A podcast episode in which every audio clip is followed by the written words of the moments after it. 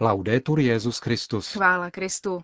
Posloucháte české vysílání Vatikánského rozhlasu v sobotu 24. listopadu. Benedikt XVI. dnes v bazilice svatého Petra předsedal veřejné konzistoři, při které jmenoval 23 nových kardinálů. Přineseme vám stěžejní část jeho promluvy. A historii kardinálské hodnosti přiblíží Jiří Brabec. Hezký poslech vám přejí Milan Glázer a Markéta Šindelářová. Benedikt XVI. dnes v bazilice svatého Petra předsedal veřejné konzistoři, při které jmenoval 23 nových kardinálů. Konzistoř se konala podle nového ritu představeného během konzistoře v roce 1991. Po liturgickém pozdravu svatý otec slavnostně vyhlásil jména těch, které povolává, aby se stali součástí kardinálského kolegia. Jménem všech nově jmenovaných kardinálů pozdravil svatého otce Monsignor Leonardo Sandri. Poté následovala bohoslužba slova, homílie Benedikta XVI. vyznání víry a všichni noví kardinálové složili přísahu věrnosti svatému otci. Každý z nich pak poklekl před svatým otcem, který mu předal kardinálský biret a jmenovací bulu, v níž přiděluje také kardinálský titul nebo diakony na znamení jejich připojení k římskému kléru. Vyznamenáni posvátným purpurem mají být neohroženými svědky Krista a jeho evangelia ve městě Římě i v nejzaších oblastech světa, zaznělo v latinské formuli.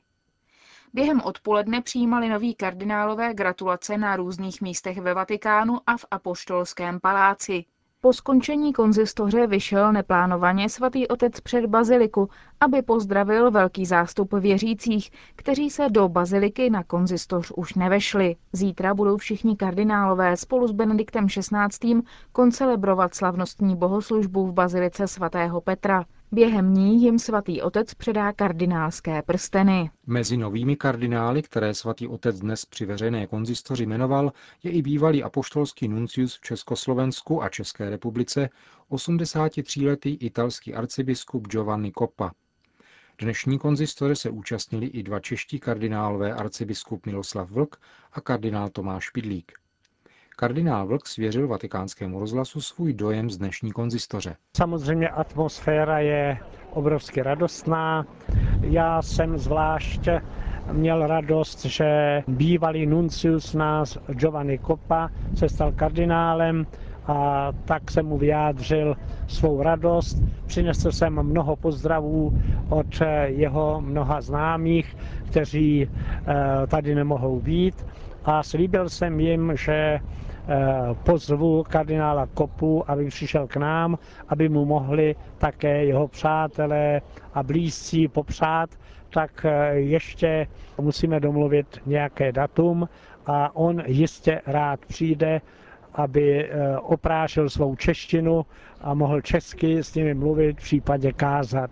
Takže je to taková radostná atmosféra a také i pro nás, přestože eh, není žádný nový český kardinál, ale on byl jako náš, takže můžeme říci, že je to také, patří i nám, Čechům, že je český kardinál. A ještě jsem také pozval pana kardinála Špidlíka, takže možná jako taková trojice kardinálů tam někde při nějaké příležitosti eh, budeme spolu slavit Eucharistii. Nyní vám přinášíme stěžení část homilie Benedikta XVI. z dnešní konzistoře.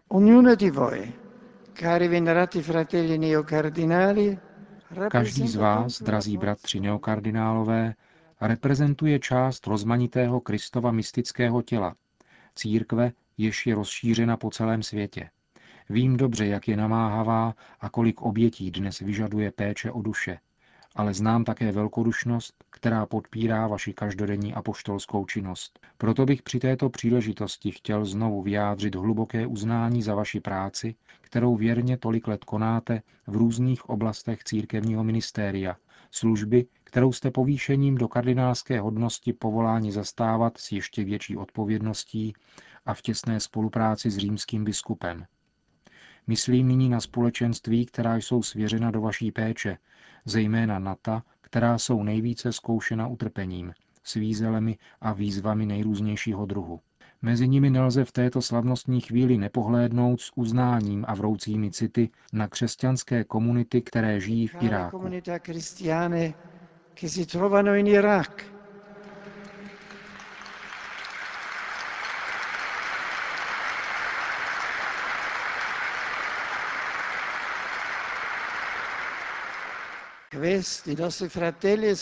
Tito naši bratři a sestry v téže víře zakoušejí na vlastním těle dramatické důsledky trvajícího konfliktu a momentálně prožívají tu nejkřehčí a nejdelikátnější politickou situaci. Povoláním patriarchy chaldejské církve a jeho začleněním do kardinálského sboru jsem chtěl konkrétně vyjádřit svou duchovní blízkost a srdečné city vůči tamnějšímu obyvatelstvu. Drazí a ctihodní bratři, chceme znovu potvrdit solidaritu celé církve vůči křesťanům oné milované země a vyzvat všechny národy, jichž se to týká, aby se modlili k milosednému Bohu, aby nastalo vytoužené smíření a pokoj. Před chvílí jsme vyslechli Boží slovo, které nám pomáhá lépe chápat slavnostní okamžiky, které prožíváme. V úryvku z Evangelia Ježíš po třetí připomněl úděl, který jej očekává v Jeruzalémě, ale kariérismus učedníků převážil nad strachem, který je na okamžik obestřel. Po Petrově vyznání v Cézareji a diskusi během cesty o tom, kdo z nich je větší, pohnou ambice Zebedeovi syny k tomu, aby se sami pro sebe dožadovali těch nejlepších míst v mesiářském království na konci časů. V běhu za privilegií vědí ti dva velmi dobře, co chtějí, stejně tak jako těch ostatních deset, kteří se spravedlivě pohoršují. Ve skutečnosti však nevědí, co žádají. Ježíš jim to dává pochopit, když mluví o ministériu, které je očekává, v kategoriích zcela odlišných. Opravuje jejich hrubě pomílené pojetí věci, podle něhož je člověku možné získat nějaká práva ve vztahu k Bohu. Evangelista Marek nám připomíná, drazí a ctihodní bratři, že každý pravý učedník Kristův může očekávat jen jedno jediné.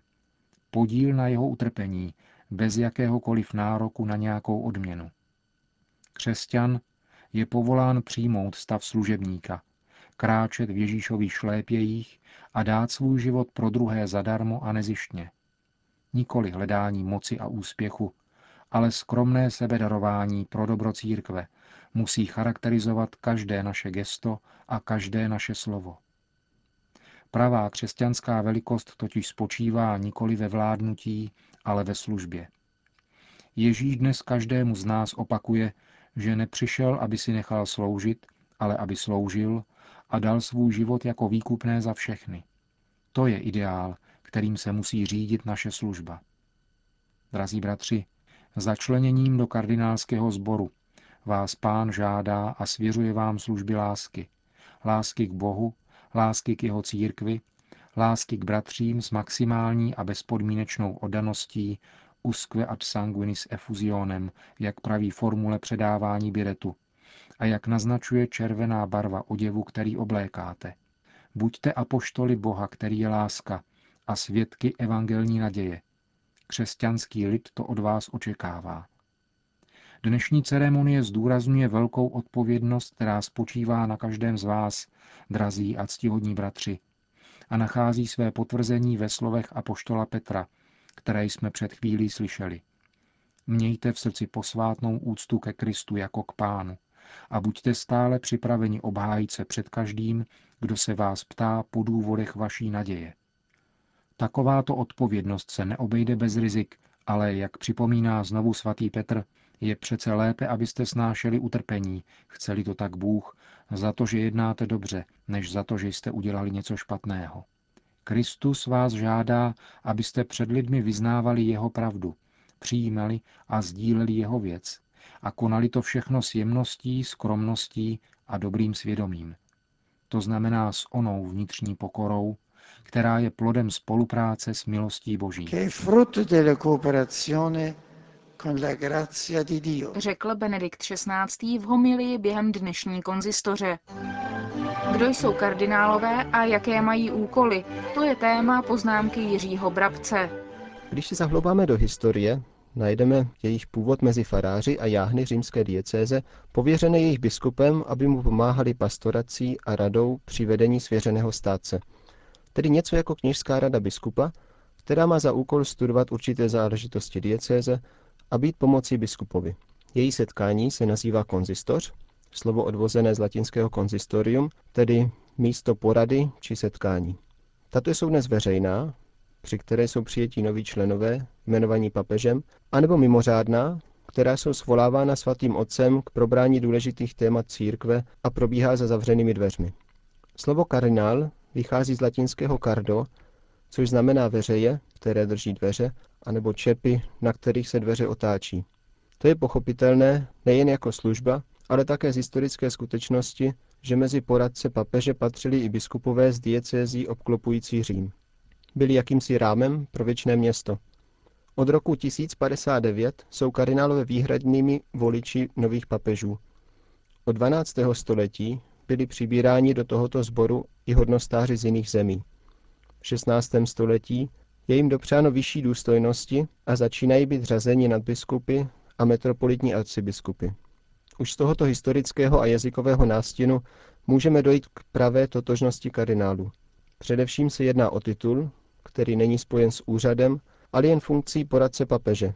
Proto se například v rodné zemi nestanou automaticky předsedajícími biskupské konference, která má své předpisy o volbě a trvání volebního období úřadu předsedy. Titul se získává udělením, pohým jmenováním. Proto se na kardinály ani nesvětí, ani nežehná jako na opata, ani se je neintronizuje či pověřuje přijetím do úřadu. Jedná se o čestný titul, můžeme říci za zásluhy.